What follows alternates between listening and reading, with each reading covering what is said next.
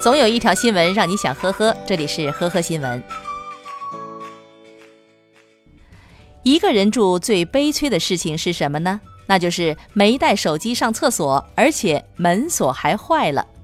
近日，在深圳南山的一个小区，平时一个人居住的李小姐上完厕所的时候，突然发现门锁坏了，打不开。而这个时候，她又没带手机，于是只好对着厕所小窗竭力喊救命。但是喊了近五个小时，也没人注意到。幸好两名社区网格员巡查的时候听到了微弱的声音，循声查找了十多分钟，确认了李小姐的位置。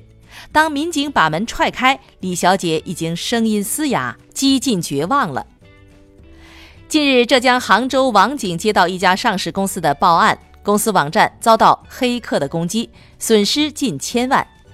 同时，负责人还接到了境外的勒索短信，要求支付比特币。网警调查取证，将嫌疑男子钟某抓获归案。经过调查发现，嫌犯钟某今年四十岁，只有初中文化，而且也没有任何互联网从业的经历，曾被判刑十年。出狱以后，钟某花了五年时间学习了黑客技术，学成之后，曾在东南亚一带多次犯案。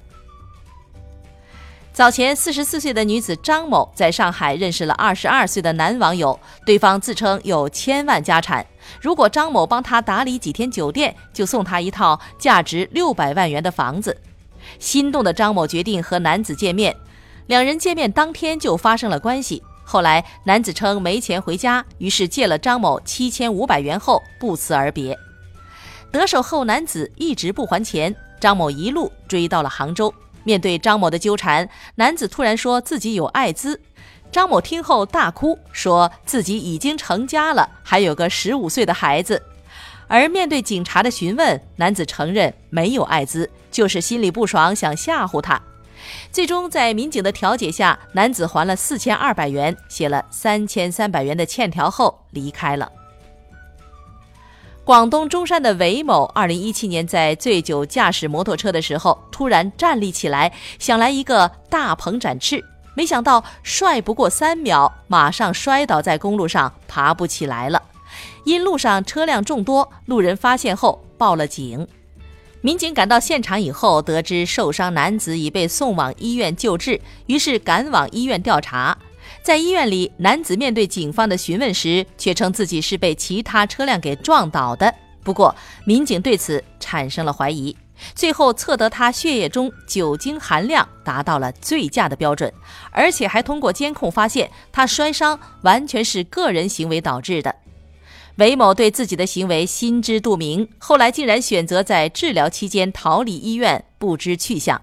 最后被警方网上追逃，直到今年十一月，韦某在一家网吧被抓捕归案。近日，四川延边县二十二岁的石某在一周内先后拨打幺幺零报警电话一千四百多次，骚扰幺幺零接警人员，对接警人员说“我想你，我喜欢你，我等你”等言语。接警人员多次劝说提醒，该男子丝毫不理会，反而变本加厉，继续拨打电话。十一月二十六日，民警将违法嫌疑人石某抓获，对其处治安拘留十日的处罚。感谢收听今天的呵呵新闻，明天再见。